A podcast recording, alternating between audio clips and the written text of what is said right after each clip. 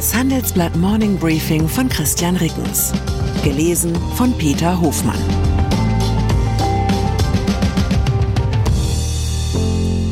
Guten Morgen allerseits. Heute ist Dienstag, der 23. Mai 2023. Und das sind unsere Themen. Stadt der Chancen. Warum hat Deutschland keine Global City? Zweite Chancen, wo deutsche Automarken Exoten sind. Verpasste Chance. Erdogan vor Wahlsieg in der Türkei. Nach einer kurzen Unterbrechung geht es gleich weiter. Bleiben Sie dran. Die deutsche Wirtschaft steht vor neuen Herausforderungen. Und Sie möchten aktiv die Zukunft mitgestalten? Dann sind Sie beim Handelsblatt CFO Summit 2024 genau richtig. Erleben Sie hochkarätige Speaker und CFOs renommierter Unternehmen wie Amazon, Google oder SAP. Seien Sie Teil dieses exklusiven Gipfeltreffens am 11. und 12. Juni in Düsseldorf. Mit dem Code Podcast sparen Sie bei der Anmeldung 15%. Alle weiteren Infos unter handelsblatt-cfo-summit.de. Seit meiner ersten Reise nach London vor rund 40 Jahren besitzt diese Stadt einen besonderen Platz in meinem Herzen. Als Teenager haben mich die Popmusik und der Modestil fasziniert, als Masterstudent die Debattenkultur an meiner Londoner Hochschule und ja auch die fröhlichen Abende im Pub. Als Journalist schließlich die wirtschaftliche Dynamik und das gelassene Nebeneinander der unzähligen Kulturen und Religionen. Keine Sorge, ich werde das Morning Briefing nicht zum privaten Urlaubsblock umfunktionieren aber ich möchte Ihnen kurz von den bangen Gefühlen berichten, mit denen ich in der vergangenen Woche nach London gereist bin, zum ersten Mal seit Brexit und Corona. Würde ich eine Metropole im Niedergang erleben, gelähmt durch eine bornierte Politik der Abschottung? Tatsächlich, so mein Eindruck, hat sich kaum etwas geändert. Noch immer wird in London gebaut, gestaltet, geforscht, gefeiert und Geld verdient wie in keiner anderen europäischen Metropole. Getroffen habe ich dort Bekannte, er Experte für Supercomputer, sie Anwältin mit Harvard-Examen, die gerade mit ihren vier Kindern nach London übergesiedelt sind, weil es ihnen in den USA schlicht zu langweilig wurde und weil sie zur Religionsgemeinschaft der Sikh gehören, die in London über 100.000 Anhänger zählt. Was müsste Deutschland tun, damit sich zum Beispiel in Berlin eine ähnliche Dynamik entwickelt wie in London? Gibt es diese Option überhaupt oder schließen Pfadabhängigkeiten sie aus? Wären wir in Deutschland jemals bereit, all das hässliche, hungrige und harte auszuhalten, das eine solche Global City eben auch ausmacht? Zu meinem Eindruck, dass London immer noch swingt, passt die Story unseres dortigen Korrespondenten Thorsten Rieke. Drei Jahre nach dem offiziellen Austritt Großbritanniens aus der EU sieht die britische Handelskammer in Deutschland, BCCG, erstmals Anzeichen für eine Trendwende in den Brexit geschädigten Wirtschaftsbeziehungen zwischen beiden Ländern. Mit Blick auf die nächsten fünf Jahre geht fast die Hälfte der 136 Firmen, die von der Wirtschaftsprüfungsgesellschaft KPMG und der BCCG befragt wurden, von steigenden Umsätzen aus. Bei Edeka liegen keine Schokoriegel von Mars mehr in den Regalen, bei Aldi fehlen Cremes von Nivea. Dass Händler und Hersteller im Kampf um die Preise gerade über Kreuz liegen, spüren Kunden bei jedem Einkauf. Lieferstopps sind wie Armdrücken zwischen Konsumgüterproduzenten und Supermarktketten. In dieser Disziplin zeigt sich, wie stark eine Marke wirklich ist. Nur weil Maßriegel bei einem Händler in Deutschland fehlen, werde eine solche starke Marke nicht bedroht, so der Marketing-Experte Christoph Spall. Bei weniger profilierten Marken ohne Monopolposition in den Köpfen der Kunden seien die Folgen größer. Das bekommt zum Beispiel Pepsi zu spüren.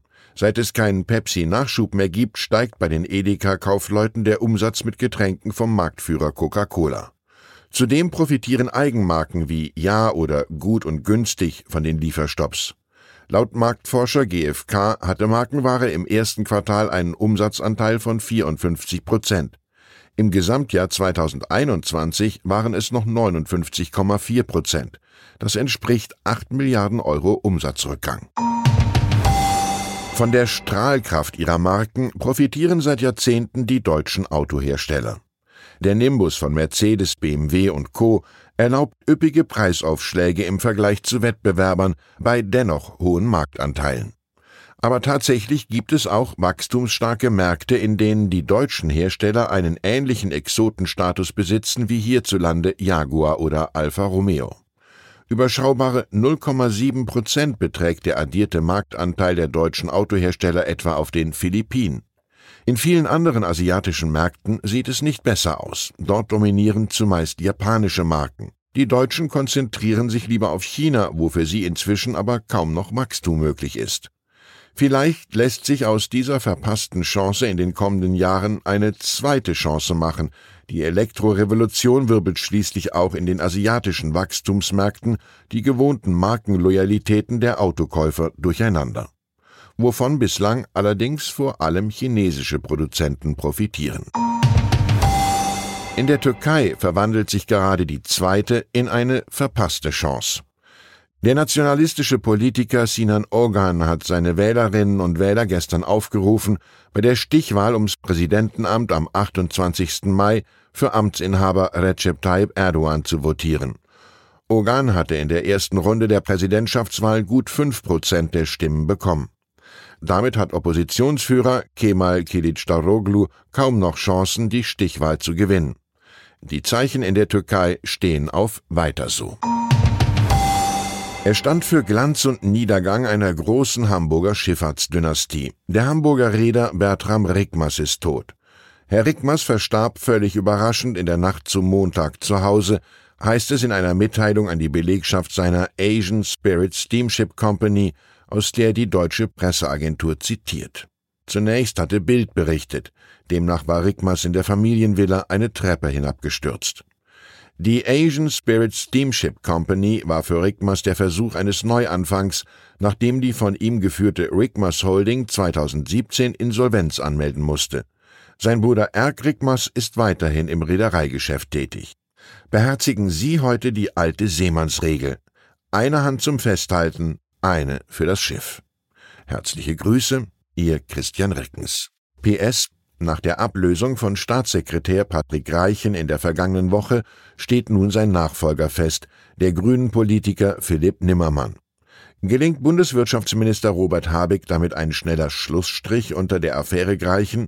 Was müsste Habeck sonst noch tun, um aus seinem derzeitigen Umfragetief herauszukommen? Und welche Konsequenzen sollten aus dem Fall Greichen gezogen werden? Schreiben Sie uns Ihre Meinung in fünf Sätzen an forum.handelsblatt.com. Ausgewählte Beiträge veröffentlichen wir mit Namensnennung am Donnerstag gedruckt und online. Zur aktuellen Lage in der Ukraine. Das schmutzige Geschäft mit den russischen Blutdiamanten. Russland ist mit 30 Prozent der größte Lieferant von Rohdiamanten. Die G7 und die EU wollen gegen das Geschäft nun vorgehen. Doch Antwerpens Händler und Belgien sträuben sich. Continental verkauft Reifenwerk in Russland. Das Unternehmen zieht sich mit dem Verkauf der Reifenfabrik aus Russland zurück. Des Weiteren trennt sich der Zulieferer von einem Gemeinschaftsunternehmen in Chistopol. Weitere Nachrichten finden Sie fortlaufend auf handelsblatt.com/Ukraine.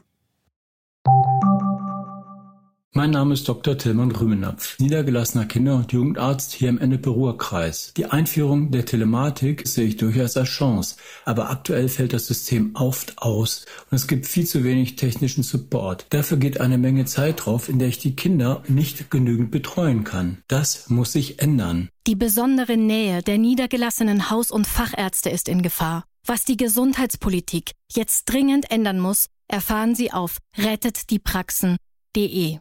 you